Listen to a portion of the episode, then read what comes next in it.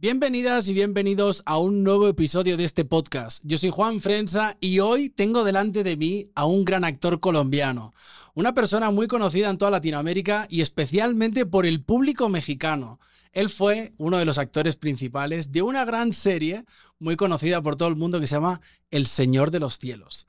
Es un placer, es un honor recibir hoy aquí a Alejandro López. Bienvenido. Hombre, qué bonita presentación. Yo ya estaba, ¡ay, qué padre! No, Juan, muchas gracias. La verdad que es un placer estar aquí contigo y compartiendo con tu comunidad, con tu público. Qué bueno. Me encanta porque no me ha pasado esto nunca, tengo que decírtelo, pero mi madre y mi chica son fan tuyas. ¿Ah, sí? No me ha pasado con ningún invitado, así que sé que este podcast se lo van a ver entero. ¡Qué honor! Pues de antemano mándale un súper abrazo, ¿no? Sí. A tu mamá y a tu novia. De hecho, mi chica... Mucho respeto, por favor.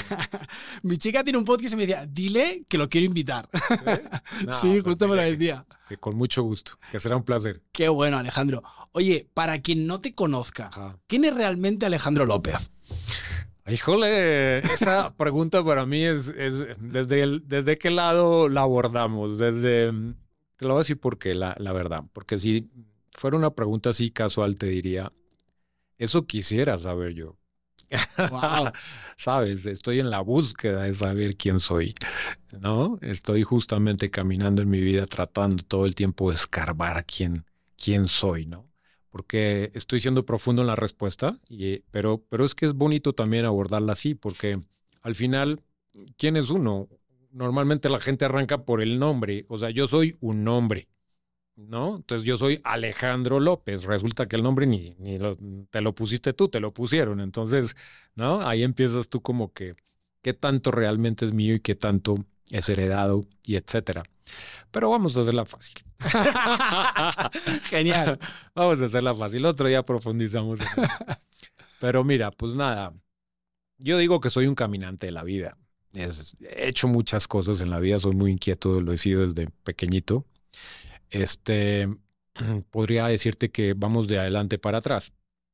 Pues como bien sabes y razón por la que estoy aquí, pues soy actor desde hace aprox unos 27 años, ¿no? Que ya le llevo caminando a esto, rascándole a esto. Qué bueno. Empecé en Colombia, como bien dices, soy colombiano, soy bogotano. Y comencé con esto porque para llegar acá fue una travesía muy, muy loca y muy cambiante. O sea, yo soy publicista de profesión. ¿En serio? Sí. Luego. Es mi profesión frustrada. ¿Ah, sí? ¿En serio? No, no digas. Pues mira, yo soy publicista de profesión. Esto casi nadie lo sabe. Luego, graduándome, la universidad me permitió hacer un énfasis en marketing. ¿Sale? Bueno. Luego me fui a trabajar, ya sabes, pasar hojas de vida, esto. Terminé trabajando como un ejecutivo de cuentas de una agencia de publicidad. Y luego, al año y 8 meses más o menos, me ofrecen la posibilidad de montar el departamento comercial de una empresa de medicina prepagada en Colombia que estaban naciendo esas empresas en ese momento. Y yo, como el área comercial, esto no es lo mío, los números no es lo mío, ¿no? Como que decía eso. Pues me le medí y fue un hit. El mejor regalo de esa experiencia. Hoy mi mamá, de que trae 82 años de encima, desde ese entonces es asesora comercial de esa misma empresa, porque yo la capacité y la puse a trabajar en eso y es la mujer más feliz del mundo. Ahí duré gerenciando esa empresa, bueno, y luego me picó el mercadeo, entonces me fui a otra empresa, apliqué, quedé y ahí me especialicé en gerencia de mercadeo. Mira todo esto que nadie sabe. Y luego, ahí ya me fui por el área de mercadeo, trabajé en esa empresa que se llama Carvajal. Y luego me fui a trabajar en mercadeo en el periódico más importante de Colombia, que es El Tiempo. Okay. Y luego terminé en consumo masivo en L'Oreal, imagínate, en la multinacional. Y tú dirás, y la gente dirá, ¿y entonces en qué momento terminas en la actuación? O sea que, ¿no? Pues sí, es muy loco. La verdad que es así literal como lo digo, lo voy a decir. Yo tenía una oficina con vidrios 360. Las ventanas, digamos. Y no me preguntes por qué, llegó un momento en que dije, me siento como un pescado en un acuario que está viendo el mar allá afuera. Así literal. Literalmente. Y dije, no puedo más. No, no sirvo para ser empleado. No quiero rendirle más cuentas a mis jefes, trabajar para alguien, quiero trabajar para mí. Y así fue. Renuncié, ya te podrás imaginar la cantidad de gente que me cayó encima por esa decisión. Y dije, no, voy a emprender algo mío. Monté una empresa. En ese momento estaba con el chip de ejecutivo, ya sabes. Entonces monté una empresa de asesorías de mercadeo. Esto y lo otro duró un año. Y en ese momento hubo un bajón en la economía en Colombia, Gobierno Gaviria, y dije, bueno, ¿qué vamos a hacer? Porque está complicada la cosa.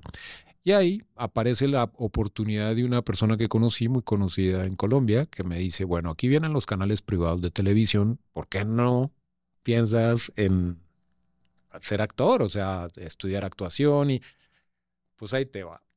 Yo dije, ja, ja, ja.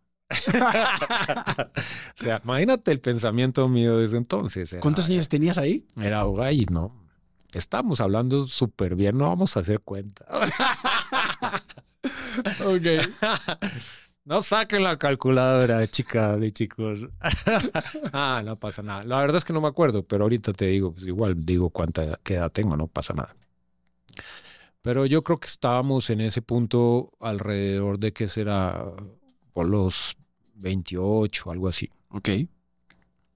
Bueno, el caso es que finalmente le digo yo a mi amigo, no, pues actuación no, yo no sé. ¿Por qué no más bien presentación de noticias? Yo me veo más ahí, ¿no? Pues algo como que tuviera más que ver con lo que yo hacía. Pues éntrale a las dos cosas. Y sí, le hice caso, me puse a estudiar las dos cosas. El tema es que cuando empecé a estudiar actuación, no me preguntes qué pasó, y fue también un clic inmediato donde el profe mío me dijo un día, ¿sabes qué? Tú nunca vas a llegar a ser actor. ¿Por?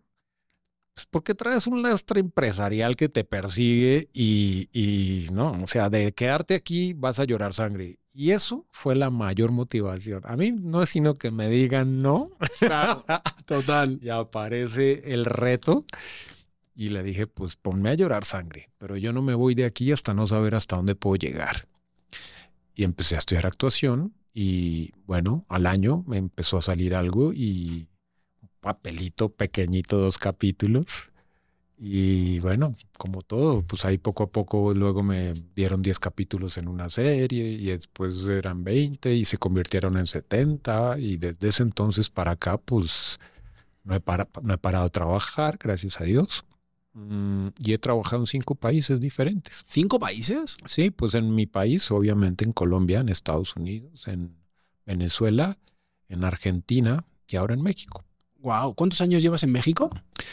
Yo ya vivo acá hace, pues fíjate, llegué por la temporada 3 del Señor de los Cielos y me quedé. Como muchos. Sí, México te puede traer por casualidad, pero no te retiene por casualidad. Algo tiene esta tierra. Sí, ¿qué representa loco. México para ti? Ah, todo. Muchas cosas, de verdad, Juan. La verdad es que aquí empiezo a contarles cosas que nadie sabe. A mí me encanta la historia. Soy muy, muy curioso con la historia. Entonces, fíjate que antes de yo venir a México, venía estudiando mucho la prehispania mexicana. Okay. Entonces me había sumergido mucho en el tema de los mexicas o aztecas, de los mayas y de los anteriores, los olmecas. Entonces cuando yo llegué a México, quise ver qué sentía, pero no solamente pensando en ay, conseguir trabajo actoral y esto, sino también qué vibración me iba a dar el país, ¿no? Si yo me iba a sentir con esa energía bonita, cómoda, esto, lo otro. Y la conexión fue brutal, o sea, brutal. Y luego conocí una profe de historia y para resumirte, terminé tomando clases de prehispania mexicana durante 1 año y medio. ¡Wow! Y aparte haciendo la vivencial, porque yo tengo una moto, me iba en mi moto a recorrer todas las zonas arqueológicas de México. Okay. Y hablando con gente de la región, desde arqueólogos hasta los que cuidan el centro arqueológico. Entonces, la verdad que... Fíjate, no más eso, vamos a decir que el match que yo tuve con México fue también raizal, ¿no? No solamente por el tema actoral. Y pues vine a... Ah, bueno, entonces yo vine, conocí México, me fui a Colombia a seguir trabajando en lo que estaba haciendo y había dejado la visa en trámite. Y cuando me dijeron, tienes que ir a poner huellas a México, yo le dije a una persona que había conocido, que era manager, le dije, oye, si sabes de un casting, voy a estar aquí 2 semanas, pues me avisas y si nos sale, vamos. Y al otro día me llama y me dice, tienes un casting en una serie que se llama El Señor de los Cielos. ¡Wow! Y yo, oh my gosh. Ándale, vámonos. Y me fui a hacer el casting y mira, yo iba a hacer una temporada y pues la vida me permitió ese regalazo. Terminé haciendo 7 temporadas durante 8 años. O sea, wow, llevo 8 años y medio viviendo acá. ¡Qué maravilla! Oye, he visto que te gusta mucho hacer entrevistas también a ti, a otras personas. ¿Por qué? ¿Qué te llama la atención de hacer entrevistas a ti? Bueno, Juan, yo pienso que son varias cosas, pero indudablemente, no sé si a ti te pasó lo mismo, pero ahí hubo como un antes y un después con el COVID. Ese encerramiento obligado como que a muchos nos puso creativos y ¿qué vamos a hacer en el encerramiento? Muchos se dedicaron a ver tele nomás, pero yo sí quería hacer algo y la verdad es que sí le vengo chambeando mucho al tema espiritual también, ¿no? Desde hace muchos años, entonces dije, no, pues yo sí quiero hacer algo por la gente. Y ya en México había tenido la fortuna de encontrarme en el camino mío de mi vida muchos maestros, abuelos mayas, abuelos mexicas y mucha gente en esta ondita de la psicología, la transformación personal, del despertar de conciencia, etcétera. Entonces dije, pues vamos a probar. Y empecé a sugerir a mis amigos, ¿no? O sea, a invitar a los que ya más conocía, ¿no?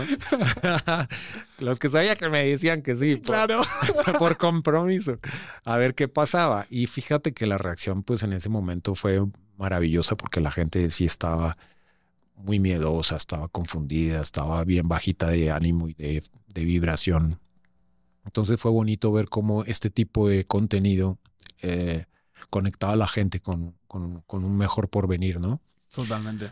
Y esto de la nada, Juan, me imagino pasa lo que contigo, fue creciendo, pero a unos niveles que ahí te va. Yo hace por ahí 20 años seguía personalidades de la transformación, speakers como Susan Powell, Mabel Katz, Virginia Blanes en España, que yo admiraba y seguía desde hace 20, 15 años para acá.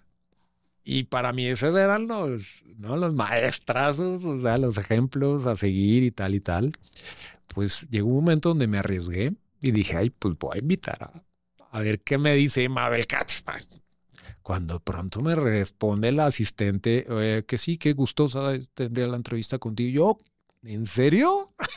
Qué bueno. Pues mira, para resumirte, esta es Susan Powell, que en paz descanse. La primera y única entrevista que hizo en vivo fue conmigo. Tuve el honor de hacerle a esta mujer que llenaba estadios cuando se presentaba. Estadios. O sea, estoy hablando de 30.000, 40.000 personas en el mundo entero. Y se dejó entrevistar por mí. Entonces ya esto agarró pues un rumbo muy interesante. Y bueno, hay una siembra bonita y justo en ese momento estamos viendo a ver si reactivamos el canal. Por favor, quiero verlo. Oye, ¿en qué estás ahora? ¿Estás grabando algún proyecto? ¿Estás en este? No, mira, en este justo instante estoy en lo que yo llamo la etapa de siembra, de construcción. ¿Qué pasa? 8 años duré trabajando el mismo personaje, la misma serie, ¿no? Que ya tú presentaste, El Súper Javi, El Señor de los Cielos, que por cierto, esa es gratitud total, es lo único que tengo por todo esto, ¿no? Es una bendición que a un actor le pase esto. O sea, somos contados en el mundo. Literal. Te lo digo de verdad, ¿no? Sí. El mundo de la actuación, ¿no? No importa el lenguaje. En que podamos estar en una serie que dure 8 años seguidos, o sea, eso no lo cuentan, sino El Señor de los Cielos, Friends, The Game of Thrones, o sea, ese tipo, en serio, es una cosa que no suele pasar. Entonces, gratitud total. Pero esto también, obviamente, cuando tú terminas tu participación, es como que, hay que salirme de este molde, ¿no? Hay que darme un tiempo de... Y casi que hasta vivir un duelo. Porque es que creciste en vida real durante 8 años con una familia. Viste crecer en vida real a todos tus compañeros de trabajo. Entonces, desprenderse de eso no es fácil, Juan. Y solo pocos también lo hemos vivido. Claro. Por eso muchos entran actores que no, pues no quiero nombrarlos por respeto, pero de estas producciones gringas importantísimas que han durado todos esos tiempos y entran en un tema psicológico difícil. Claro, porque es que es como que te quitan de la nada de un momento a otro toda tu familia, tu día a día, tu hábito de estar chambeando todos los días 14, 16 horas diarias y sumergido en el mismo personaje, creciendo con él en vida real y en vida ficción. No es fácil. Entonces, justo me quise dar un tiempo para contestarte de 6 meses sabáticos y los estoy cumpliendo ahorita y ya estamos justo en este momento poniendo sobre la mesa ya cosillas nuevas. Que va la cosa muy, muy, muy bien. Estabas mencionando esto ahora y yo me venía a preguntarte con todo el respeto. ¿Has llegado a sentir después de que acabara El Señor de los Cielos como de, wow, no sé si alguna vez volveré a hacer algo tan grande? Fíjate que no lo he querido abordar desde ahí. A lo mejor porque en automático estaría sintiendo una limitante. No creo que sea necesario querer comparar nada con nada, ¿sabes? Esto fue grandioso como se dio, como se exponencializó y la oportunidad maravillosa que se dio cuando se tuvo que haber dado. Mañana no sé qué pase, pero todo lo que venga y cómo venga, lo abrazaré de la misma manera, le pondré el mismo entusiasmo, las mismas ganas. Y si funciona, y funciona igual, más, menos, no me detengo en eso. Lo que sí es en hacer todo con el 100% de lo que doy. Claro. Es como siempre abordo las cosas, no solo en la actuación, sino en mi vida en general. A tu personaje, creo que la temporada pasada lo mataban, ¿no? En la serie. Sí, bueno. Lo mataron, ¿no? Y yo te quería preguntar, cuando tú abordas esa escena en la que te van a matar y sabes que se va a terminar el proyecto, ¿Cómo enfrentaste esa escena? O sea, ¿fue una escena más o realmente sí había una carga emocional? Qué bonito que me preguntes eso porque es bien particular lo que pasó y es demasiado fuerte, demasiado rudo y demasiado trascendente para todos, incluyéndome a mí, por supuesto. Primero, coincide el final de mi personaje con el final de las grabaciones casi, que eso... A veces no pasa, ¿no? Puedes estar filmando tu final mucho antes de que las grabaciones terminen porque no se graba cronológicamente. Pues aquí coincidió. Entonces era una despedida real. Número 2, el final era con mi pareja, con Carmen Aub, Rutila, mi pareja, el Señor de los Cielos, de muchos años. A quien adoro profundamente y con quien tuve... realmente una conexión que nunca en mi vida, en mi carrera había tenido con una actriz. Nos conectamos de una manera maravillosa y creamos esto entre los dos y creo que eso fue lo que le gustó al público. Entonces, fíjate, cuando fuimos a hacerla al final, que era muy dramático, pues yo hablé con el director y le dije, ¿cómo estás pensando hacer esto? Y me dijo, pues tengo una idea. A ver, ¿tú qué piensas? La idea mía es, yo los he visto trabajar juntos y sé que se van tan bien que pueden improvisar, o sea, yo no necesito decirles qué hacer casi. Me encantaría no decirle a Carmen, no llevarla al set cuando tú estás ya ahí, es decir, cuando a ti ya te han avaliado, te han matado. Es decir, que no haya ensayo. Eso muy rara vez pasa, ¿estás de acuerdo? Entonces yo le dije... Me parece perfecto. Solo te digo algo. Déjame, le meto algunas cosillas que siento que pueden sumar también en lo que diga, más allá del maravilloso libreto que tengo. Me dijo, confío en ti, en lo que vas a hacer y vámonos. No, bueno, tú no sabes lo que fue esto. Porque cuando a mí ya me habían disparado, me habían pegado 12 tiros al personaje, ya está en el suelo agonizando, llaman a Carmen, la sacan del camper y vas para el set. Entonces, Carmen ya sabía que no se iba a ensayar, pero ella no había visto qué estaba pasando visualmente en el set ni nada. Claro, cuando me ve como me vio, entró en shock real, porque es tanto el cariño personal que teníamos y por los personajes, y era como esa parejita que era perfecta en la serie. ¡Wow! Esta mujer entró en... Pero todo eso fue actoralmente también maravilloso, ¿me explico? Porque se dejó llevar por todo y nos fuimos de la mano en un drama que hoy, muchos meses después, todavía me escriben en mis redes diciendo que no paran de llorar por esa escena.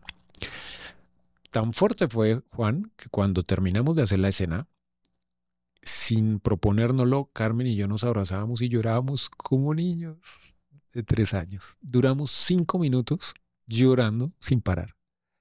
Y todo el público que había allá alrededor, entre extras y no extras que estaban pasando por ahí, pues aplaudiendo. No, eso fue súper bonito, la verdad. Qué wow, te estaba escuchando ahora y qué complicado, ¿no? Yo, la verdad, no sé lo que es estar 7, 8 años en una serie, la verdad. Yo recuerdo con 22 años que hice mi primera serie y pues era mi primera serie. La primera serie siempre tienes mucho cariño, ¿no? Y pues no fue un capítulo, fue una temporada entera. Y yo recuerdo el momento en el que me llamaron para decirme que no seguía en la segunda. Y yo te quiero preguntar, ¿cómo es el momento en el que te enteras que tu personaje, el Súper Javi, no sigue? Es muy fuerte, es muy rudo. ¿Fue por teléfono?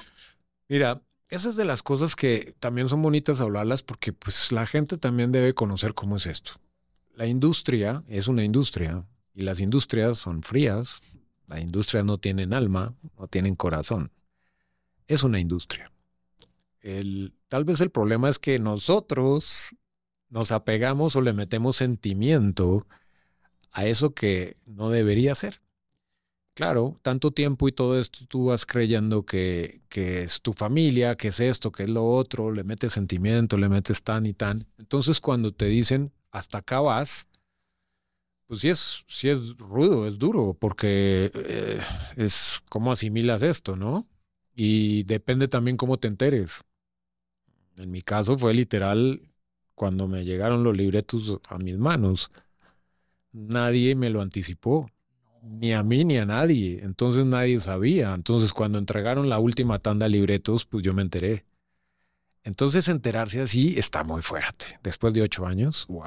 ¿Te pensaste que había una equivocación o algo cuando lo leíste? No, yo lo...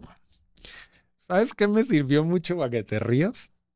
Yo no sé si alguna vez viste un detrás de cámaras del elenco de Game of Thrones justamente cuando entregaron los libretos del último capítulo.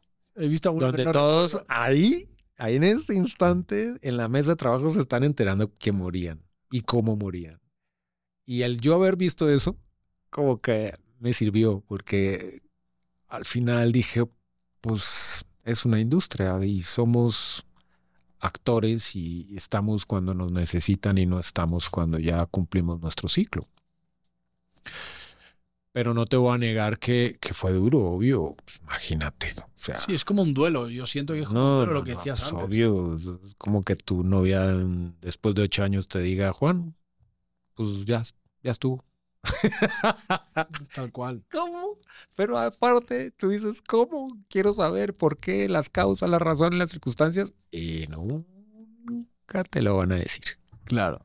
Y es curioso porque muchas veces en la industria, tú lo sabes, ¿no? Actores que llevan muchos años en una serie son ellos los mismos que van a producción y dicen, oye, esta es mi última temporada, es algo que he decidido. Tengo amigos, ¿no? Y seguro tú conoces actrices y actores también que de repente... Entonces, como te lo quería preguntar porque muchas veces como que se da por hecho, ¿no? De nada, seguro que ya le han ofrecido otra cosa porque sé que has hecho proyectos sí, después pasa, de esto, ¿no? Depende. Creo que había estado en Pasión de Gavilanes o en La Suerte de Loli. Te he visto como en otros proyectos y a veces uno puede decir de, ah, bueno, el actor ya se cansó y es como de, wow, si tú supieras que yo me hubiera quedado otros 7, ¿sabes? Como... Pero a la vez es como un ciclo que termina y a la vez como se abre como todo un nuevo camino, ¿no? También de decir, bueno, Y me parece súper sensato lo que has dicho, que no todo el mundo se atreve a decirlo públicamente, y yo lo viví también, siendo mucho más joven y en otro contexto, pero fue como de, ok, ¿qué quiero hacer ahora? Yo me pasé un año viajando, me fui por Asia a viajar y fue como de, pues, sí quiero actuar, pero creo que ahora no estoy en el momento, creo que necesito pasar mi duelo, creo que necesito como reconstruirme y saber quién soy después de todo esto, porque pues al final Alejandro López no es el Súper Javi, o sea, es una parte de su vida, ¿no? Es como, claro, un pedacito que vas a recordar con todo el cariño del mundo. Exactamente. Pero Alejandro López es muchas cosas, ¿no? Has mencionado un montón de cosas que la gente ni sabrá de ti, ¿no? De publicista, y es como de... Sí. Pues sí, uno se piensa que... Hay mucha gente que se piensa que nacemos ahí en el set, y es como de... Para llegar al set pasé muchísimas cosas, ¿no? Claro. Sí, es cierto. Ahora, también no te voy a negar que cuando tú te montas en un formato serie... y más de esta temática narco, pues sí sabes que en cualquier momento tu personaje puede salir. De claro. hecho, como te decía al comienzo, yo venía por una temporada. A mí me mataban al final de la tercera, en teoría. Pero pues por cosas del destino y gracias al público que se encariñó con el Súper Javi, pues seguramente por eso le dieron más cuerda. Pero evidentemente es algo que estás esperando que pueda pasar en cualquier momento. Total. Las formas son las que medio a veces uno se marea, ¿no? Totalmente. Porque, bueno, yo sé que en mi psicología estaba la posibilidad de que esa fuera una despedida también del personaje, porque pues, siempre está esa posibilidad. Pero el cómo me enteré fue la forma es la que yo dije, ups, esa sí no me la esperaba, ¿no? Pero bueno, también hace parte de esto. ¿Qué aprendiste del Súper Javi? O sea, porque yo, te soy muy honesto, yo no soy seguidor de la serie. Uh-huh. He visto cosas, tengo amigos en la serie, tenemos amigos en común, y sé un poquito, y creo recordar por lo que he leído y he visto y tal, como que al final tú estabas buscando venganza de tu hija en Colombia, uh-huh. creo que era un guerrillero o algo así. Uh-huh. ¿Tú eres papá? No. ¿Cómo se vive esto, no? Porque al final, o sea... como actor meterte en esta cosa de un padre que quiere vengar sí. la muerte de su hija, sí. sin ser papá, pero pues que podrías haberlo sido perfectamente, es como, ¿cómo se vive eso? Bueno, el que no lo sea no quiere decir que obviamente tenga genéticamente un instinto paternal, claro. obviamente, y más a la edad que trae uno. Entonces, no creo que sea tan difícil imaginar que puede ser tener un pedacito de tu vida que esté en peligro. De tu esencia, ¿no? Eso es muy fuerte. Entonces sí tienes de dónde cargarte emocionalmente para muchas cosas. Yo lo que sí aquí me permito agradecerles a Luis Elcovich, el libretista, porque la verdad que sí me brindó en mis manos un muy buen guión en la última temporada. Entonces eso se agradece porque... Híjole, sí hice unas escenas que yo decía, wow, cuando las leía decía, wow, gracias Luis. sí, porque, uy, pues imagínate que tú encuentres en una fosa común a tu hija. No, mam, o sea, ¿qué te digo? No, está muy fuerte y eso fue para mí hacer todo un ritual en ese espacio que era una selva que, por cierto, ya había grabado allí como la quinta temporada. Y antes de entrar en escena, fíjate que yo hice ahí como una especie de ritualcillo porque en ese momento de esa escena era ver cómo yo ilustraba, a través de mi personaje se ilustraba y de la serie, por supuesto, un evento que es una realidad en el planeta, desafortunadamente. Entonces era como que no solamente quiero mostrar el Súper Javi en esto que está viviendo, que es súper dramático, sino que sirva esto de referencia para quienes vean esta escena y digan, oh my gosh, esto es de crear conciencia, de que esto no puede seguir pasando a nivel mundial. Entonces fue toda esa conexión como con el planeta en ese sentido. Y ¡oh! Sí. Alejandro López, he mirado en Google y tienes tantos años y... Tienes edad para poder ser mi padre y te ves mejor que yo. Esto es una cosa que me conflictúa, tengo que decírtelo. O sea, ¿cuál es la receta para llegar a tantos años y verte así? ¿Cuál es la receta? Dímelo tú. Ay, bueno, mira, tengo unos productos. Que pronto sacaré a la venta. Ojalá, ¿no? Digo, no estaría mala idea. Te has dado buena vida por lo que veo. Mira, yo creo que es una comunión de cosas. Indudablemente tiene que haber algo genético. Bueno, y primero, gracias por el halago, ¿no? ¿Cómo lo vamos a dejar de lado? Yo creo que es una comunión de cosas. La genética obviamente influirá, pero definitivamente hay algo que sí es clave, y es: no permitas que te entre el viejo a ti dentro de ti. O sea, no juegues a estar especulando tu nivel de existencia por la cronología. Eso es lo peor que puede pasar. Cuando tú estás midiendo calendáricamente tu existencia, estás muerto. Porque ahí entran las crisis emocionales, y una crisis emocional te trae, pues, el reflejo físico, inmediata y automáticamente. Entonces, despreocúpate de pensar que tú, primero, que tienes una edad. O sea, ¿qué representa al final la edad? Dímelo tú. ¿Qué piensas que es la edad de una persona? ¿Es un referente? ¿Referente de qué? ¿De cuánto vive? No, no es cierto. ¿De cómo se ve? No, pues tampoco. Es un algo que tocó inventarse para un documento de identidad que toca ponerle a todos los seres humanos en el planeta para poder tener un censo. Ya estás. Entonces no le des tanta importancia a eso. Total. Y entre menos le des, pues vas viviendo más tranquilo, más liviano. Entonces yo creo que es más un poco la actitud de vida que otra cosa. Y también, pues tengo que serte honesto, toda la vida he sido muy deportista, entonces eso también ayuda mucho. Hombre, se nota, se nota. Hablando de actuación, Alejandro, ¿crees que uno de los mayores retos que tiene un actor o una actriz es el ego?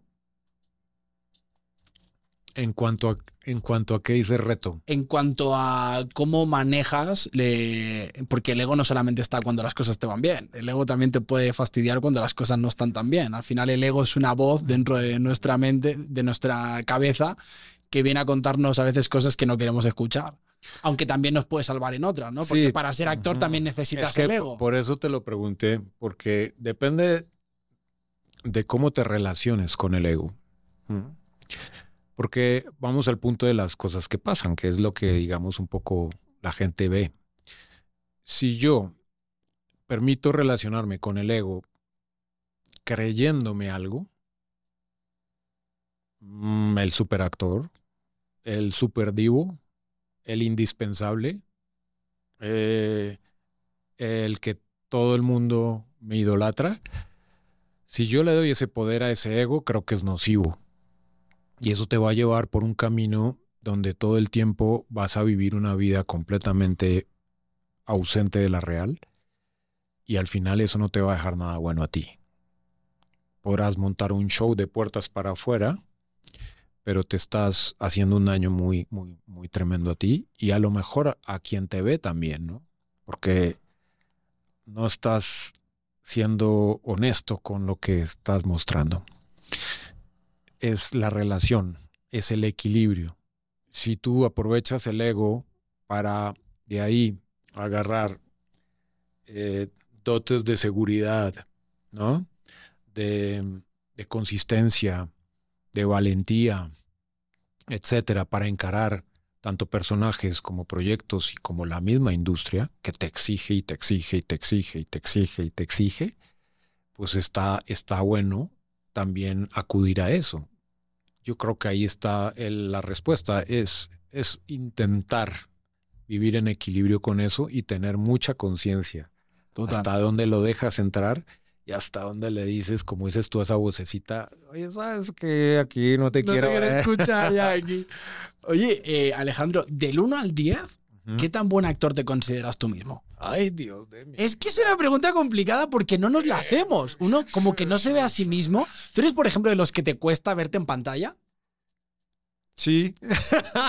Y yo creo que en el hecho de que nos cueste tanto a veces vernos en pantalla, y me siento identificado con esto, yo hace poco me hice esta pregunta, ¿no? Ahora que estoy transicionando a otras cosas, aunque uno no deja de ser actor, ¿no? Pero dije, ¿qué tan buen actor me Después de... Yo llevo casi 20 años. Tengo 33, pero es que yo llevo toda la vida en la actuación.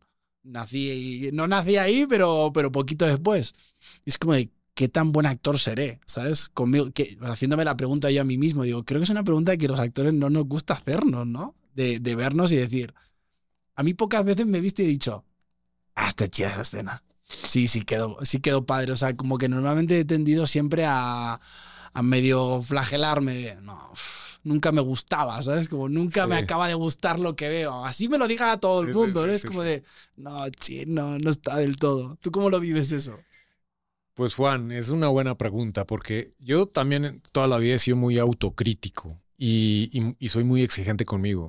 Entonces, claro, el yo verme siempre me va a ver un faltante, pero en los últimos años también he logrado aceptar cosas cuando siento que están bonitas y que salieron bien, también digo, wow. Yo mismo me digo, hey, conectaste con lo que pude haber pensado que podía pasar. Y eso está también padre, porque es que te tienes que también permitir eso, ¿no? Total. Si no, vas a vivir dándote látigo todo el tiempo. Pero esa pregunta está muy complicada ponerle como numerillos. Yo no la cuantificaría tanto, más bien la cualificaría. Es que ponerle un número a algo aparte es muy relativo. Es súper relativo. Entonces yo más bien te diría que siento que soy un actor en vía de construcción permanente. Sí, suena cliché, pero es que la verdad. O sea, tú nunca paras de aprender esto. Total. Y hay veces que incluso te puede pasar que por alguna extraña razón que desconoces, conectas más con ciertos personajes que con otros. Total. Y igual estás echando las mismas ganas, vienes con la misma experiencia, esto, lo otro. Entonces, ese es el arte al final. A veces pintas un cuadro maravillosamente mágico porque la inspiración, el mood, la hora, la temperatura, el lugar, los sentimientos, qué sé yo. Igual pasa con la actuación, es un arte, entonces es también muy, muy, muy relativo. Entonces, pero sí te puedo decir que pues venimos chambeándole 20 y cacho de años, como te decía, y cada vez, obviamente, pues quieras o no, por el trabajo, el tiempo, la dedicación y, obvio, la disciplina y responsabilidad con que lo asumas, pues vas sacando callitos. Hombre, claro, y incluso tener la oportunidad de estar tantos años en una serie te da, como mínimo, en el peor de los casos, te da mucha técnica. O sea, así se hace el actor más X. Solamente en estar todo el día delante de la cámara y poder tener la oportunidad de verte, ya ahí tienes una escuela. Fíjate que una vez un amigo, conversando eso hace unos años, me dijo, él es empresario muy exitoso, y me dijo, Ale, piensa en esto, cualquier persona que se dedique más de 1000 horas a hacer algo, a hacer lo mismo, ya se vuelve experto por derecha de lo que hace. Y yo me quedé pensando en eso, porque yo, por lo que te decía, esto es relativo, esto no sé qué, pero sí es cierto, obviamente, que el que tú hagas lo que vienes haciendo durante mucho tiempo, pues sí o sí te va sacando callo y te va, como dicen, colmillo también, ¿no? Totalmente. Entonces, pues eso todo hace parte de eso, de lo que decidas hacer, échale ganas y chambéale y dale. Las horas. El trayecto es largo y no es fácil. ¿Alguna vez has sufrido el síndrome del impostor? Es que está muy heavy porque cada vez... ¿Qué es eso? Ahí me mamé, ¿no? El síndrome del impostor en parámetros psicológicos es como, para hacerla fácil, por si salta algún psicólogo luego, pero es como tener la sensación de que, como si no te vieras a ti mismo lo que estás haciendo, como tipo, llevo 7 años haciendo El Señor de los Cielos, en algún momento se van a dar cuenta de que soy un fraude, de que no soy tan bueno, de que en realidad podría estar otro haciendo lo que estoy haciendo yo. Como es una cosa que normalmente está atribuida a los artistas en el mundo de la psicología y se llama el síndrome del impostor. Y es una cosa que han sufrido como muchísimos actores de Hollywood y actores que de repente se han visto pues haciendo, yo qué sé, una serie, un proyecto como muy reconocido a nivel mundial o de muchísimos países.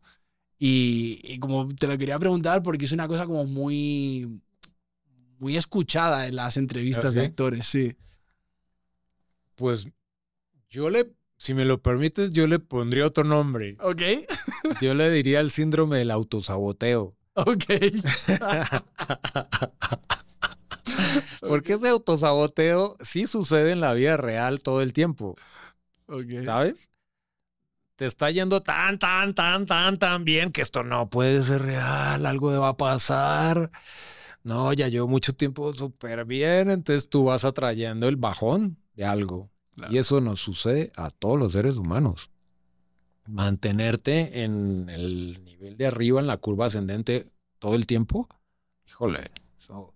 Llega el autosaboteo tarde que temprano. Sí, es complicado. Por defecto, por default, porque crees que la vida es eso, ¿no? Al final.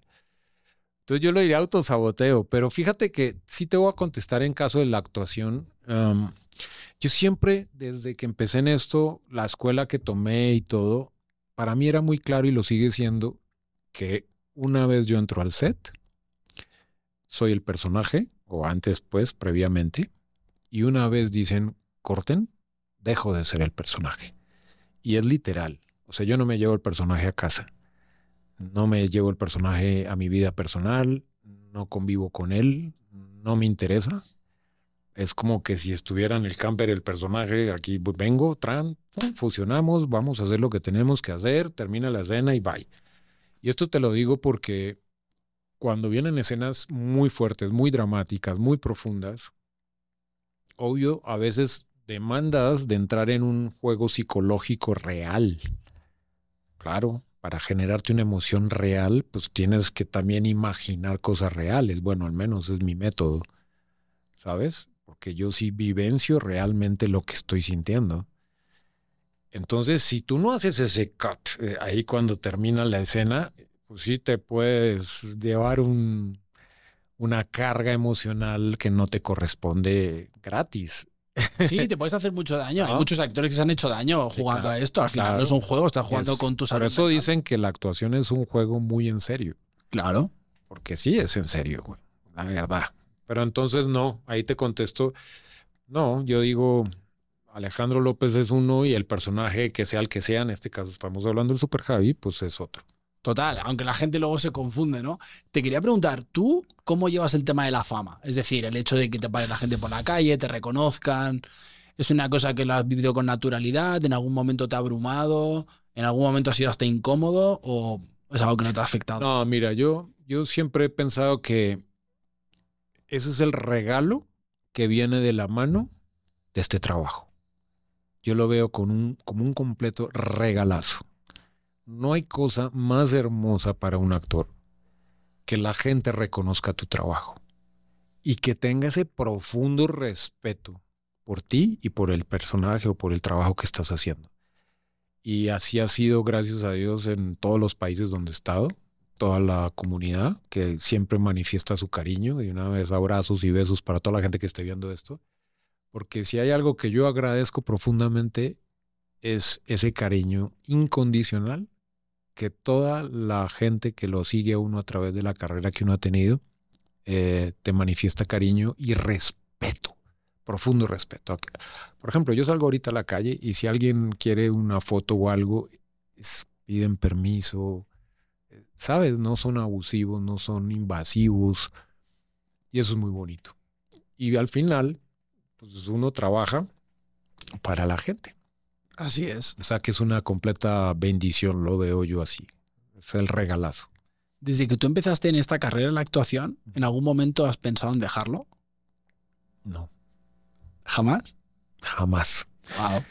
¿Y sabes por qué, Juan? Porque el día cero que te dije que entré a la escuela de actuación y le dije a mi profe, yo quiero saber hasta dónde puedo llegar en esto. Mientras yo no lo sepa, no lo voy a dejar ni abandonar. Cuando me dijo que iba a llorar sangre, no sé qué. Hoy todavía quiero saber hasta dónde puedo llegar. Me has dejado a huevo lo que te quería preguntar, que es ¿cómo te has enfrentado a los no en tu carrera? Porque me imagino que como todo actor también te has llevado... ¿Al no quedaste? Al no quedaste. Ay, es así. Es lo peor, es, yo creo, de esta profesión. Ahí es donde, para que el público lo sepa, ahí es donde uno dice, mano acá, otra mano acá, yo por qué me dediqué a la actuación. Literal. Esto es para locos. Es en serio. O sea, esto no es para gente normal. Yo que viví en los dos mundos, ¿sabes? Porque si tú naces en tablas o naces en un set, pues a lo mejor no piensas igual a mí, ¿sabes? Pero yo que viví los dos mundos, digo, no hombre, para uno dedicarse a esto tiene que tener un altísimo grado de impermeabilidad. Ok. De resistencia, de persistencia y todo lo que termine en ciencia. Resiliencia. Resiliencia. Sí, una valentía brutal. Y ¿cómo se llama esto? Mucha fortaleza. Mucha fortaleza, porque es que esos nos, como bien dices, sobre todo cuando tú sientes que haces una maravillosa audición, y sientes que ya, sino que ya te van a decir, bueno, ya empiezas a grabar en 15 días, un mes, y luego te mantienen ahí, y luego te hacen callback, y luego te van haciendo creer que sí te acercas más, y sigues creyendo que haces un buen trabajo, te lo aplauden, te dicen cosas buenas, que no, casi nunca lo hacen, y luego nunca vuelves a saber nada, porque ni siquiera se toman el tiempo de decirte, eran entre tú y tal y quedó tal. No, o sea, nunca te enteras de nada, sino porque simplemente no volviste a escuchar nada sobre el tema. Agárrate de lo que tienes para no decaer, para no irte abajo emocionalmente, porque esa es una tras otra y será siempre, ha sido siempre en este trabajo. Es complejo, ¿no? Porque a mí mucha gente que me ha visto en los últimos años con algún que otro no, porque hay algunos nos que duelen más que otros, ¿no? Pero cuando ya lo ves muy de cerca y es algo que te ilusione, que quieres hacer y te dicen que no, incluso hay gente que me ha dicho, ¿cómo puede ser que después de tantos años como actor te siga doliendo tanto un no? Digo, porque hay un lugar que se llama el cementerio de los nos, de los actores dentro de nosotros, y siempre llega un nuevo no que te puede volver a hacer mierda, ¿no? Y creo que hay que trabajarse mucho psicológicamente y cuidar mucho la salud mental para poder afrontar y volver a levantarte al día siguiente y decir, ok, otra vez voy a volver a un casting y voy a echarle todas las ganas. Sí, lo que pasa, Juan, también es que esto a lo mejor mucha gente no se lo imagina. Es que la gente no tiene idea del trabajo monumental que hay detrás de presentar una audición, por ejemplo, de crear un personaje. Y hoy en día más que nunca. Es tan difícil, demanda de tantas cosas.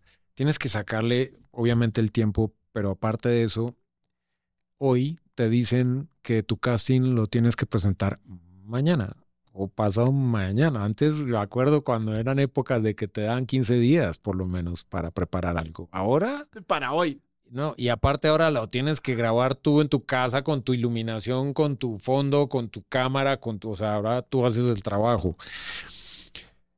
Mientras no más haces la producción de todo, ya se te fue el tiempo que ya se había dedicado a preparar el personaje. Está así de compleja la cosa.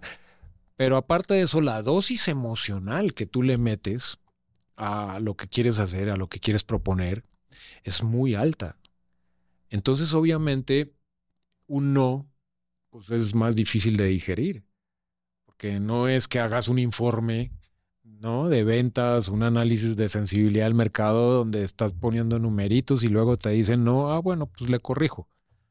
Aquí viene una carga emocional gigante de lo que le pones al personaje, de lo que te imaginaste que es la historia del personaje, porque normalmente te toca a ti construir todo eso, ¿no? A ti te dan una breve reseña y lo hacen a propósito para ver quién es más creativo, supongo yo, de todos los actores que presentan el mismo casting o qué onda.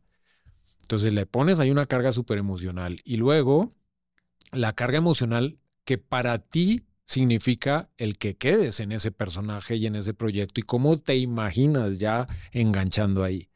Y luego que te digan, no, es desmantele todo. Entonces no es fácil, nunca va a ser fácil. Es un golpe duro.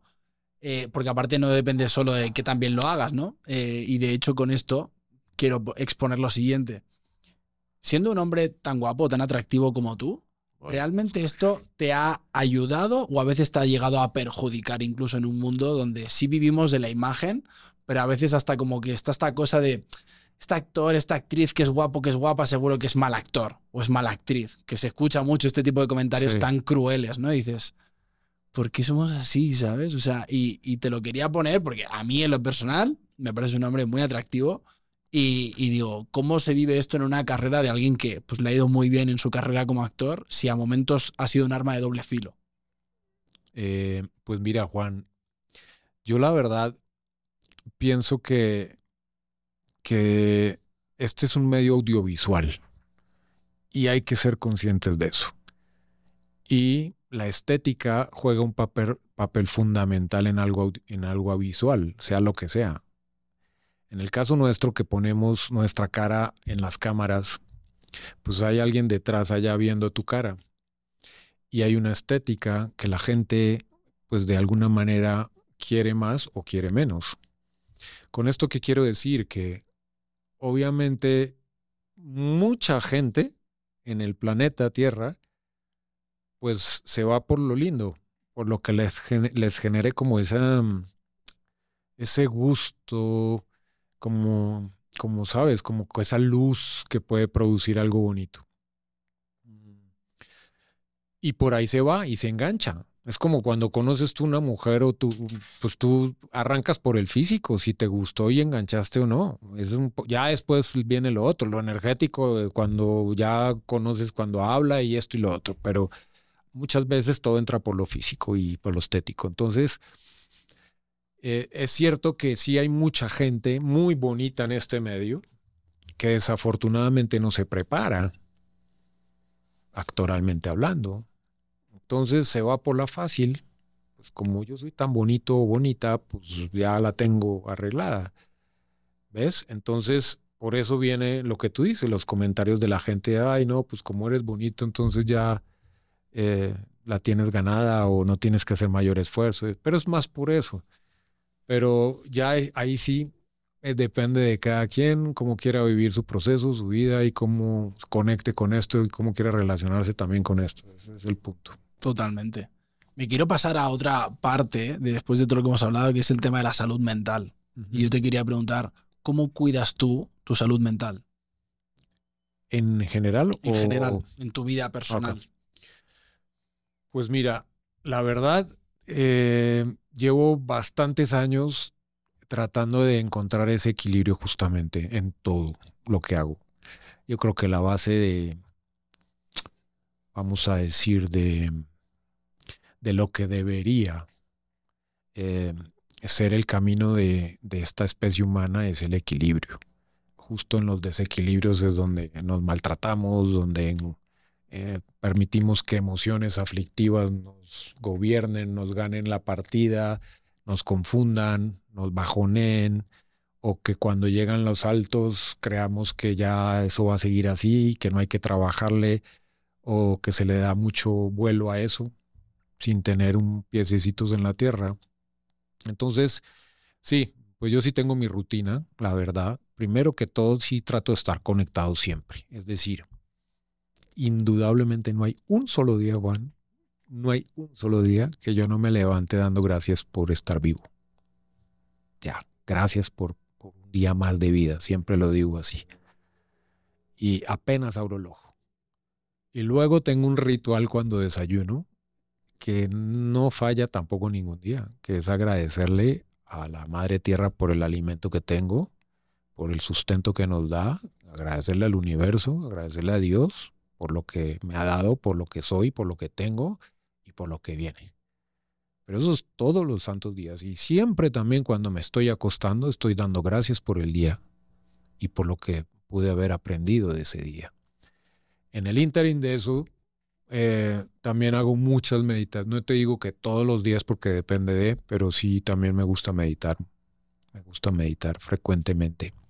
Y ojo con esto, Juan, no necesariamente es una meditación que te acuestes o te sientes en posición de loto guiada, ¿no? Que pues, están muy padres y me parecen maravillosas.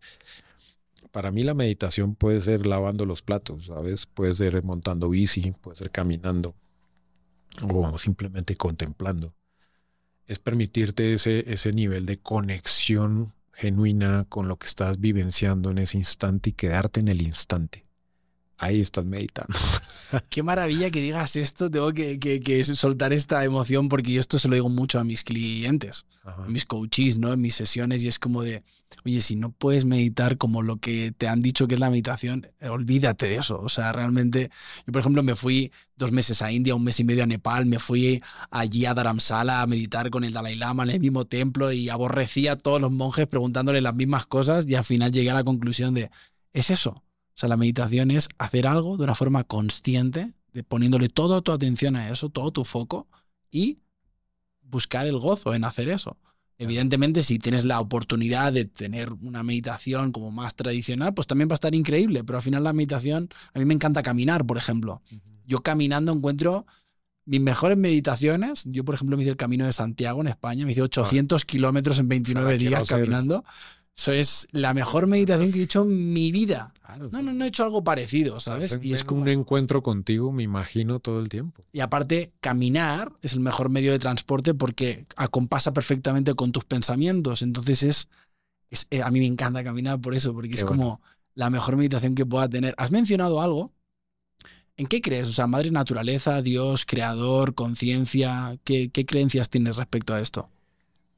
Pues mira, como todos, pues de alguna manera nacimos en donde nos tocó, para no ponerlo más complejo, porque podríamos abordar esto por otro lado, pero vamos a pensar que nos tocó.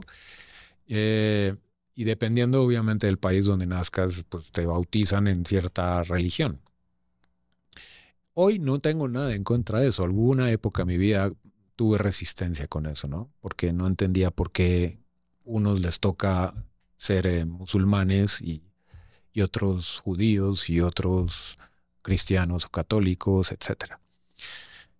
Hoy digo, no pasa nada de donde venga el inicio del inicio. Lo que sí pienso que es importante, Juan, es que nos permitamos absolutamente todos en el caminar buscar nuestra propia verdad, no la que te imponen, ¿sabes? Eso para mí sí es fundamental. Que si quieres seguir creyendo literal y ortodoxamente en un documento como la Biblia, el Corán o la Torá o lo que sea, perfecto, pero porque estás convencido de que es así, pero no porque te lo imponen, no porque te obligan. Entonces sí creo que un poco el despertar de conciencia, que tanto se habla, es eso, ¿no? Es como vas buscando realmente tu propio camino, cómo vas viendo tus pasos, no los de los demás, y por dónde los estás llevando. Entonces, en ese orden de ideas, yo creo profundamente en una energía superior, pero esa energía superior no solamente la veo allá, afuera de mí, porque yo siento que yo hago todo esto parte de esa misma energía, ¿sabes? O sea, que también está dentro de mí. Siento que es un poco el tema de la unicidad, que si muchos definen de que Dios está dentro de ti, claro que está dentro de mí. Por eso hablan de imagen y semejanza al nivel de católicos. Uno está hecho imagen a semejanza de Dios, pues es como que te están diciendo, el subtexto de eso es, tú haces parte de lo que consideras tú que es Dios. Totalmente. O sea, si todos somos un pedazo de Dios, de alguna manera todos somos Dios. Claro, el tema aquí es que no te la crees, porque sientes que al creértelo estás pecando, ¿no? Entonces, si yo digo que soy Dios, ahí cometí un sacrilegio, me van a castigar, va a pasar algo malo por haber dicho que soy como Dios, o soy Dios, o tengo a Dios dentro de mí. Hay que creerse eso, porque la divinidad como tal existe dentro de todos nosotros y de no solo de los seres humanos, dentro de cualquier especie viva que veamos y no veamos. Hay que creerse eso, porque eso es fundamental para mí, para que empieces a encontrar no solo tu camino, sino que puedas exponencializar tus dones. Porque es que todos traemos la mochilita cargada de dones, y de dones de verdad poderosos, pero los ahogamos porque nos da miedo. Y ese miedo justamente sale, pues, para no alargar esto, de cosas que te han venido imponiendo. Totalmente. Entonces, sí creo en una energía superior.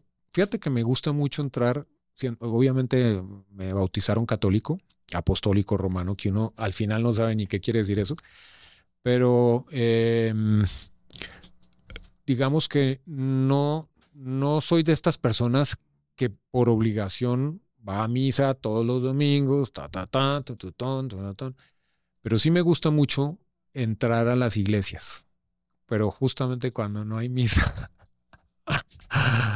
Y conecto súper bonito con lo que siento allí. Pero también quiero decirte que me pasa lo mismo cuando conecto con un antiguo teocalli o centro ceremonial, por ejemplo, prehispánico. Sí, son lugares que te ayudan, claro, a conectarte con eso. Son lugares sagrados. Claro. Y si voy a otro país donde la cultura y tiene otra religión, otras creencias, lo mismo. Porque los caminos no importan, y lo sabes bien. No importan los caminos, no importan los colores, no importan las razas, no importan los lenguajes, las culturas, los territorios. Todos los caminos son los mismos y nos llevan a lo mismo. Entonces, simplemente cuando estés caminando en el color naranja, imprégnate de naranja. Cuando estés caminando el color verde, imprégnate del verde. Claro. Y entonces va a ser muy bonito porque vas a ver la vida con profundo respeto por las diferencias que son necesarísimas en esta existencia. Y ya estás. Y vas creando tu propio color. No, me encanta todo lo que dices porque es que lo comparto al 100%. Yo, por ejemplo, durante muchos años estaba muy conflictuado con Dios y al final me di cuenta de que no estaba conflictuando con Dios, sino estaba conflictuado con la forma que me estaban diciendo todos de qué era Dios. Cuando encontré mi forma, encontré mi conexión.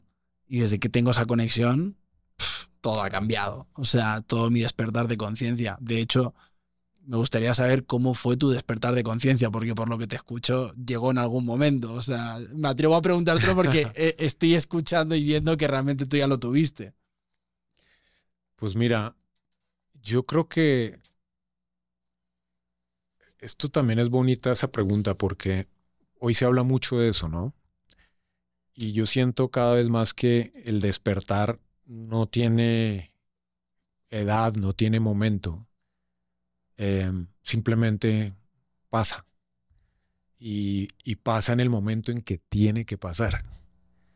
No antes ni después. Por ahí hay un dicho muy bonito de un tolteca, amigo mío, que más o menos dice, si tú ves a tu amigo dormido, simplemente obsérvalo, acomódalo y respeta su sueño, porque en algún momento alguien hizo lo mismo por ti cuando te vio dormir. Y es bonito entender que cada persona tiene su momento de despertar y es muy importante respetarlo. Incluso habrá mucha gente que pase por esta transitar de este tierra y no despierte en ese sentido. No pasa nada, no era el momento.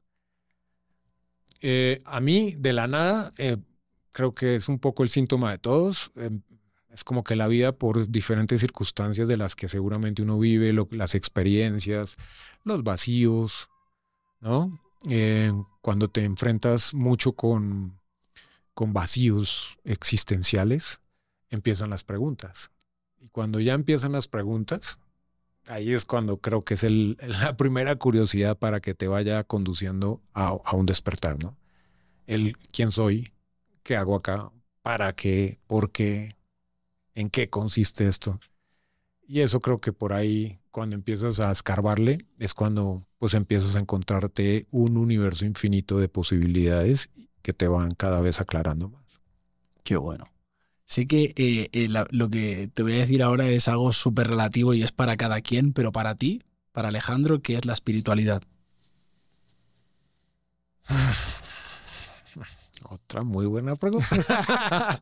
Esto es súper personal porque al final cada quien, pues como no hay, para mí creo que dar cátedra sobre nada creo que a veces no tiene mucho sentido, al menos, a menos que hablemos de historia, pero cuando son cosas que cada quien lo va a percibir de una manera. Pero creo que, como que es bonito escuchar como a distintas personas escuchando distintas cosas, porque de repente como que dices, ay, pues no lo había visto así, ¿no? Pues mira, voy a arrancar por lo que creo que no es, si me lo permites. No es una religión, no es una creencia. Porque mucha gente piensa que la espiritualidad es una religión o es una creencia o es la nueva era o este tipo de cosas. Yo tal vez te contestaría, pero es mi opinión, ¿no? Muy personal. Yo pienso que la espiritualidad es el darte permiso de entrar en un estado. En un estado donde estás conectando con tu esencia más pura o queriendo acercarte a esa pureza. El camino es largo y retrechero. Entonces, claro, con que medianamente encuentres esa pequeña conexión contigo, con respeto, con honestidad y sobre todo con amor genuino, estás empezando a caminar por el lado correcto, para mi gusto, hacia lo que pudiera ser la espiritualidad.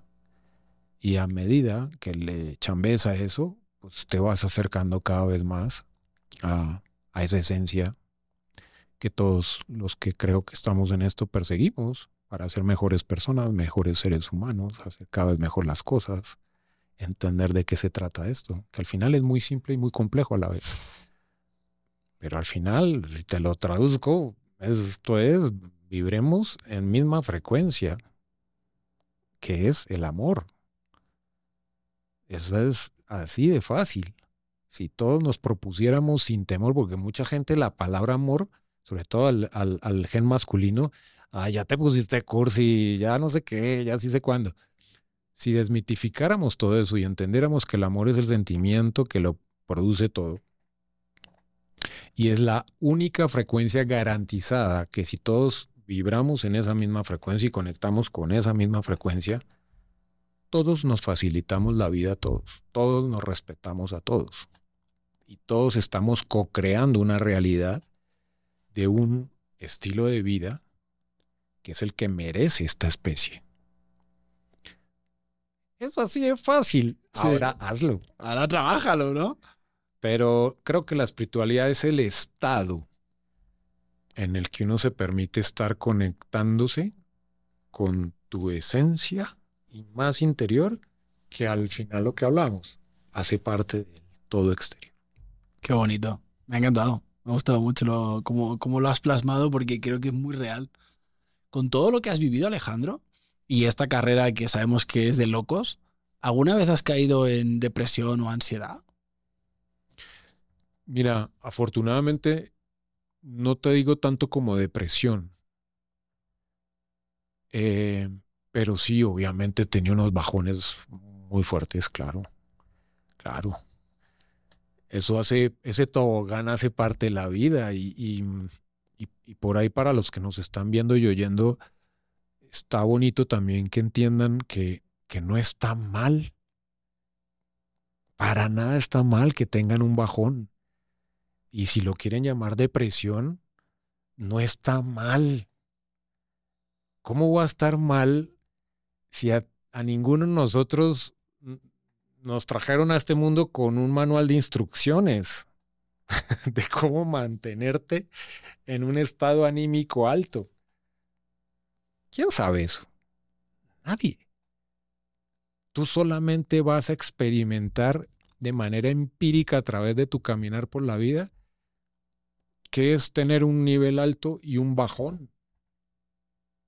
Y la única manera de que tú sepas que es un bajón, pues es viviéndolo, porque nadie te lo va a decir cómo es, ni cuándo viene, ni cómo se da, ni cómo, ¿sabes?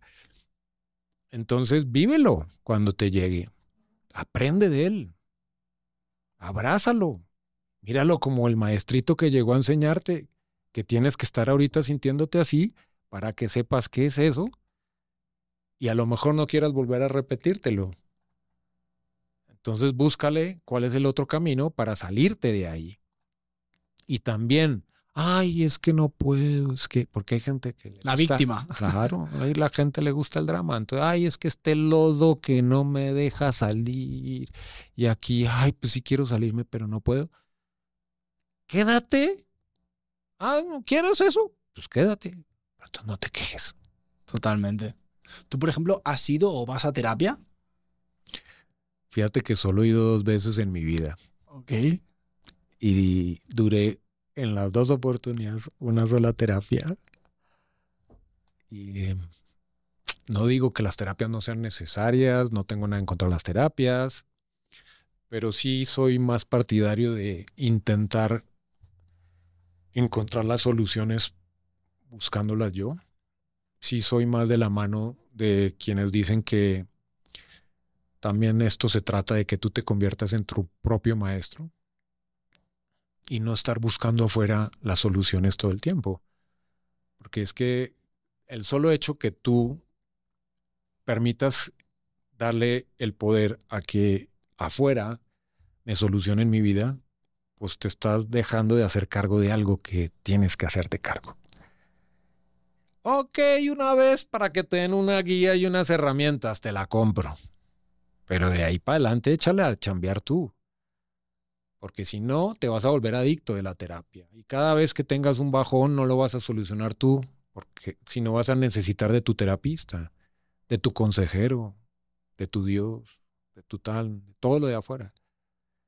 Y si no construimos también ese maestro nuestro propio, donde podamos salir nosotros mismos de lo que nos metemos, pues vamos a estar justamente en ese nivel de confusión toda la vida.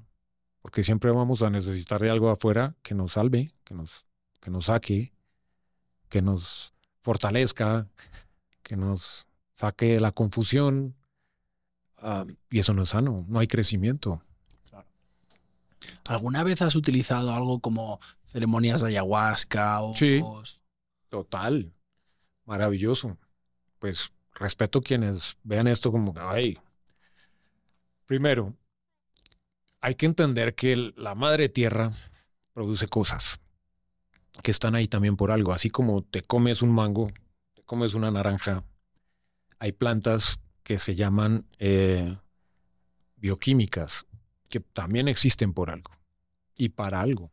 Y toda esa botánica, digamos, ancestral, pues ha sido la medicina milenaria de la gente de la tierra, de los pueblos originarios, que hoy en día la farmacia y el laboratorio te vendan pues medicinas paliativas, pues es por negocio, pero allá en la selvilla están todas las medicinas que tú necesitas para que tu cuerpo, que nació también en esas circunstancias, viva y sobreviva sin ningún problema. Que por comercio y marketing no te venden esa idea es otro tema. Claro. Pero es así. ¿Qué quiero decir con esto? Que obviamente ancestralmente han utilizado ciertas medicinas o plantas de poder, como le llaman, para lograr ciertos cometidos, porque eso también es importante aclararlo. Todos buscando una sanación, nada recreativo. Y de una vez que quede claro, porque mucha gente... no es consciente cuando te dicen vente para mi depa que vamos a hacer ayahuasca, vente para mi depa que vamos a hacer honguitos, vente que vamos a hacer peyote. Hombre, no es así. No lo respetan, yo creo. No es así. Eso es agarrar una planta sagrada de poder para un uso recreativo, que lo único que va a sacar es que te vas a subir en un buen nivel en un momento dado y luego te va a llegar un bajón que vas a quedar bien confundido. Porque es como que, ¿no? ¿Qué hice? O sea, me la pasé increíble, entonces vas a querer más y luego, ¿pero por qué quiero más? Pues porque obviamente estás más inestable y crees que ahí encontraste una estabilidad. No es así. Cuando haces esto dirigido con gente experta, con gente que le sabe, que hay una razón de ser de esto y sobre todo una intención clara, con profundo respeto, el resultado es otro. No, hombre, hay que hacerlo con chamanes y con gente que venga de eso. Y yo he hecho ayahuasca, he hecho peyote y, bueno, maestrazas las plantas de mi vida.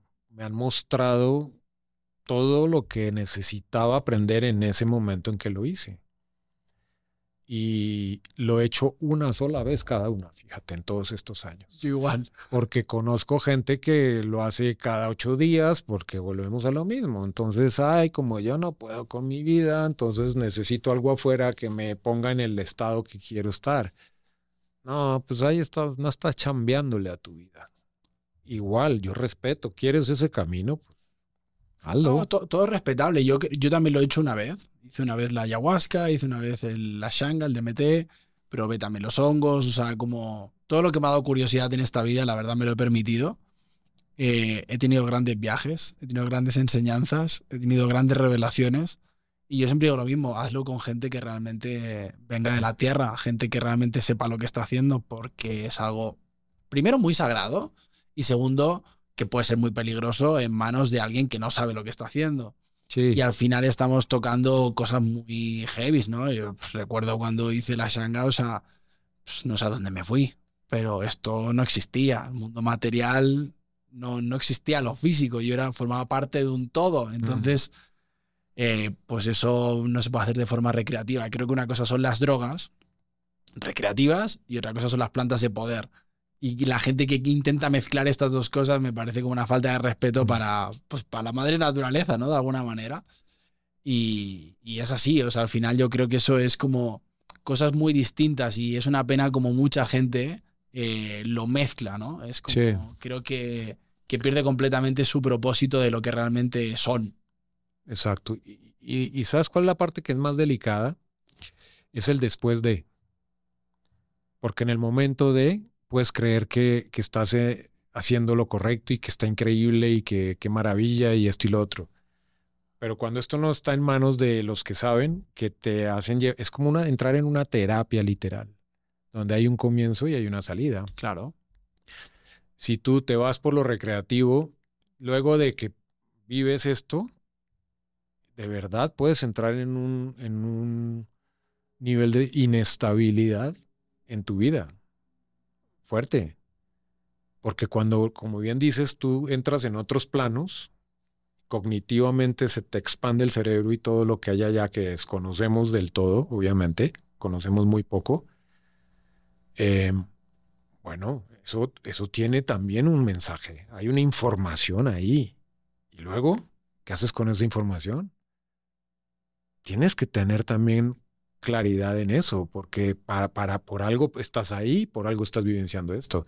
Si tú llegas a no sé qué, y te vas, y luego te vas a quedar con una cantidad de cosas que vivenciaste, que te generaron un recuerdo y que ese recuerdo se va a tu subconsciente, que lo vas a llevar siempre, pero que nunca supiste qué hacer con él. Total. Entonces eso va a estar demandándote cosas. Y no te das cuenta. Y entonces ahí empiezas a sentir que te dan ganas de volverlo a hacer o hacerlo frecuente o buscar más cosas que me exploten ese tipo de visiones o no me siento a gusto con mi tranquilidad y estoy ansioso, ¿sabes? Porque necesito sentirme hyper. Ese tipo de cosas nadie se las imagina cuando va a hacer eso. Nadie las piensa. Hay que darle una pensada. Y aparte creo, incluso en ceremonias donde hay gente que se ha querido ir y veías como el chamán viene y dice, mira, no te puedes ir, tienes que esperarte a que acabe la ceremonia para cerrarlo energéticamente, para que esto quede aquí, claro, para que no te lo lleves. Pero bueno, ya cada quien con su rollo, ¿no? ¿Cómo trabajas tus momentos de oscuridad?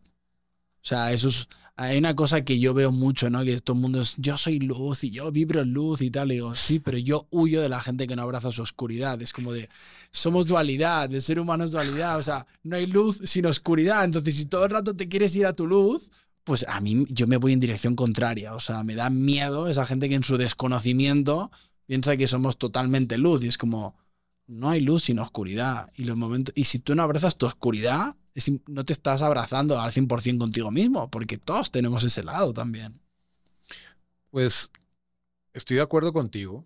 De hecho, te iba a contestar que la manejo con total gratitud. Amo la oscuridad. Pero no tienes idea de qué manera, como la soledad también. Y parto de un principio. La oscuridad no tiene un significado como lo hicieron creer, ¿no? Que la oscuridad es como que hay algo malo ahí, hay entidades, hay cosas que suceden justo cuando yo no veo, se mueven energías raras, densas, bajas, esto, lo otro. Es decir, connotación mala. Eso no lo vendieron así. al final, la luz igual, güey. O sea, podrías pensar igual. O sea, no, que la luz es divinidad, la luz es esto. No, a ver, es el estado en que tú quieras vivir. Si lo quieres llamar luz, perfecto. ¿Quieres estar en un estado de luz? Así te apaguen todas las luces del planeta. Vas a seguir coexistiendo en tu estado de luz.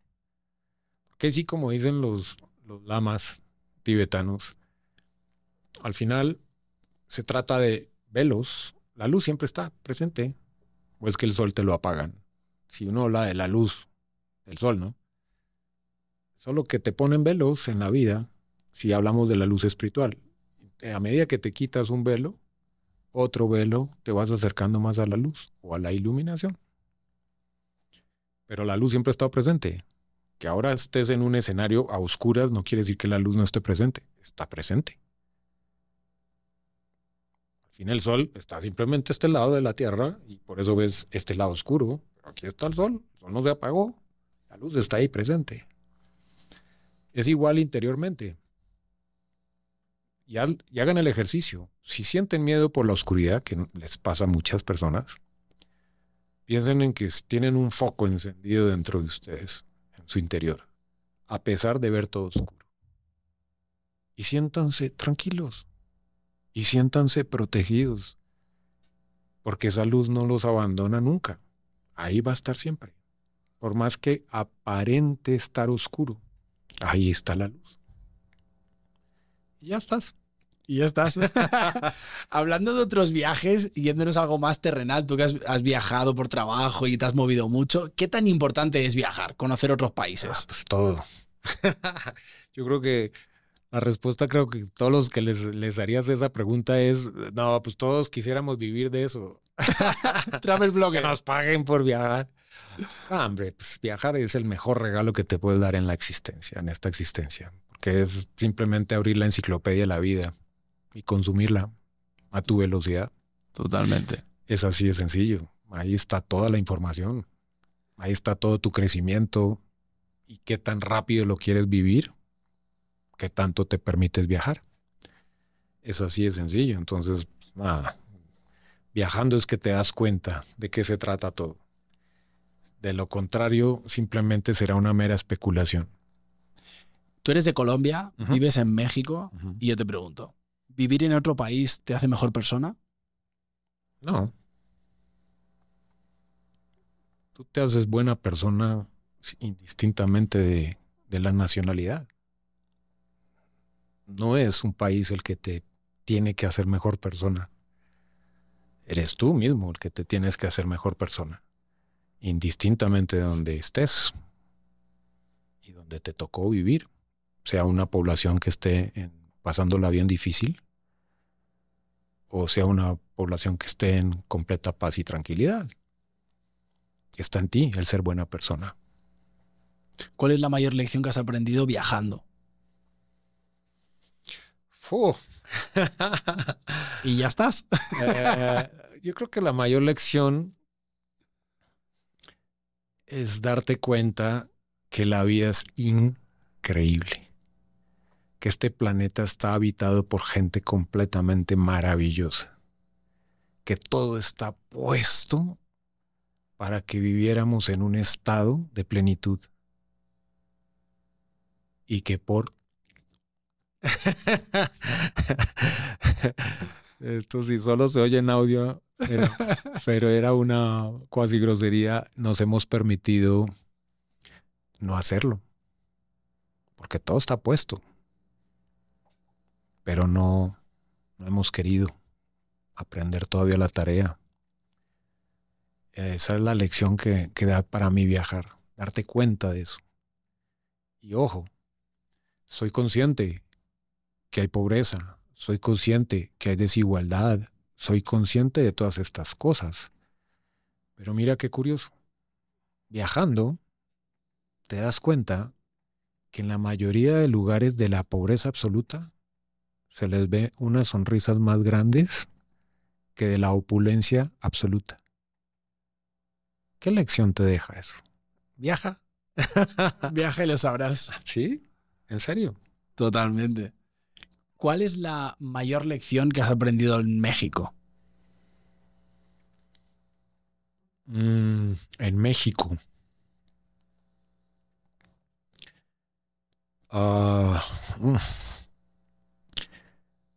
Ole, está difícil. Es que México para mí, por ejemplo, yo llevo 5 años aquí. ¿Sí? Yo creo que llegué de casualidad, pero no me quedé de casualidad y me ha enseñado tanto. Para mí ha sido una de mis mejores maestras de vida. Sí, sí. Yo siempre digo que México te lleva al límite. Sí. Sí, te lleva al límite todo el tiempo y puede llegar a ser muy culero cuando quiere, pero cuando te abraza como pocos lugares en el mundo creo que te puedan abrazar. O sea, y en una tierra tan, pues, tan ancestral, ¿no? Y con tanta historia, creo que se mueve mucha energía aquí. Y creo que si realmente quieres, puedes aprender tanto de esta tierra y de este país, de esta manera de entender la vida. De acuerdo contigo. De pronto, si me lo permites, te lo contestaría como prehispánicamente. Por favor. Es que sí es cierto lo que dices. Aquí es como que tú vives en un estado de Quetzalcóatl, ¿sabes? Esta deidad de la prehispania, que es mitad serpiente, mitad ave, no significa otra cosa que estar conectado con la divinidad y con el inframundo. Y eso es México. Tiene esos contrastes de ese nivel. O sea, literal. Es para mí un país de contrastes. Y en los contrastes está todo. Porque estás pasando para llegar de un lado al otro en ese ínterin, pues imagínate, estás conociendo todo. Entonces, sí, tienes razón. México es un maestro por excelencia, sin duda alguna. Y por algo, los habitantes de estas tierras ancestralmente también le daban ese poder a ese tipo de deidades, con esos significados. Y eso ahí está, en la tierrita, y ese es y así es México. Y por eso México ha sido tan turbulento en su historia, porque ha sido súper turbulento y cambiante, y se ha tenido que reinventar miles y millones de veces, y lo seguirá haciendo, porque esta tierra es una tierra en movimiento permanente. México mágico. Sí. Yo siento que aceptar la imprevisibilidad de México es aceptar su espíritu. Es como aquí todo es posible. Para cualquier lado que le quieras mirar, todo es posible. Alejandro, quedan 2 preguntas para cerrar este podcast. Ajá. La última te la voy a hacer yo. Y como sé que tú eres un gran entrevistador y que te encanta también, gracias. Te dejo hacerme la penúltima pregunta tú a mí. Puedes preguntar lo que quieras. O sea, yo te pregunto ahorita tú a ti. Y yo te hago la última. ¿Qué te quedó de esta entrevista? Wow, tengo que reconocerte que me la he pasado increíble y sobre todo he tenido la oportunidad de escuchar en otra persona muchas cosas que yo traigo en mi cabeza y pues a pesar de que pues hay una diferencia generacional entre tú y yo, ver que una persona que ha alcanzado cosas que pues de alguna manera yo sigo soñando con alcanzar algún día, y ver que está en ese grado de conciencia, de trabajo personal, de ver como la vida a través de esos ojos que tú la ves, me ha dado mucha paz. Me ha gustado muchísimo y creo que hemos logrado con este episodio lo que yo quería contigo, ¿no? Que es como que la gente conociera realmente al Alejandro genuino que hay detrás de lo que a veces la gente ve en la pantalla, que es como a veces esas imágenes inalcanzables de personas que parece que wow, y es como de esto, ¿sabes?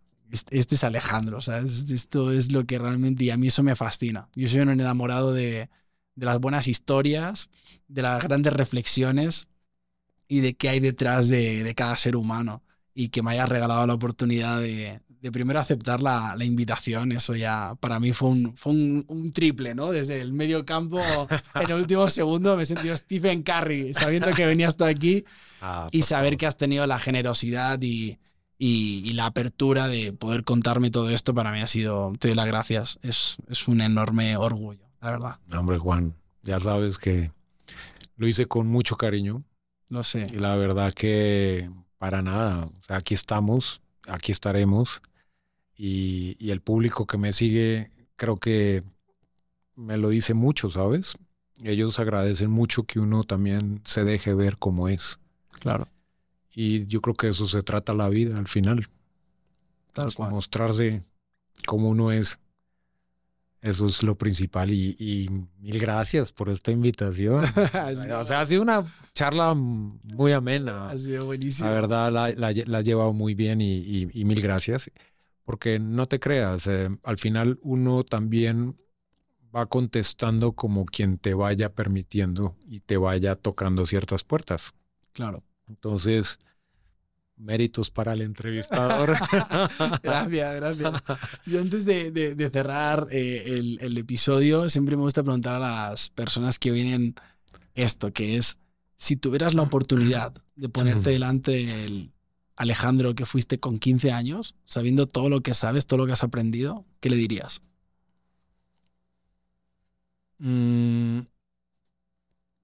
Híjole, pues si hoy le pudiera hablar al de 15... conéctate lo más pronto que puedas. Sí, le diría eso. Wow. Le diría, la importancia de que despiertes en conciencia desde muy temprana edad. Eso te va a llevar por caminos de un crecimiento infinito. Wow. Sí. No había escuchado esta respuesta y me ha parecido a la altura de este episodio. Alejandro López, ha sido un placer. Espero vernos pronto en otra. Si no es con cámaras, sin cámaras, estará igualmente bien. Te agradezco tu tiempo y nada, para todas las personas que habéis escuchado este episodio, suscribiros al canal, apoyad esto, porque así puede seguir viniendo gente como Alejandro y que nos abran su mente, su corazón y podamos seguir aprendiendo. Nos vemos en el próximo episodio. Bye.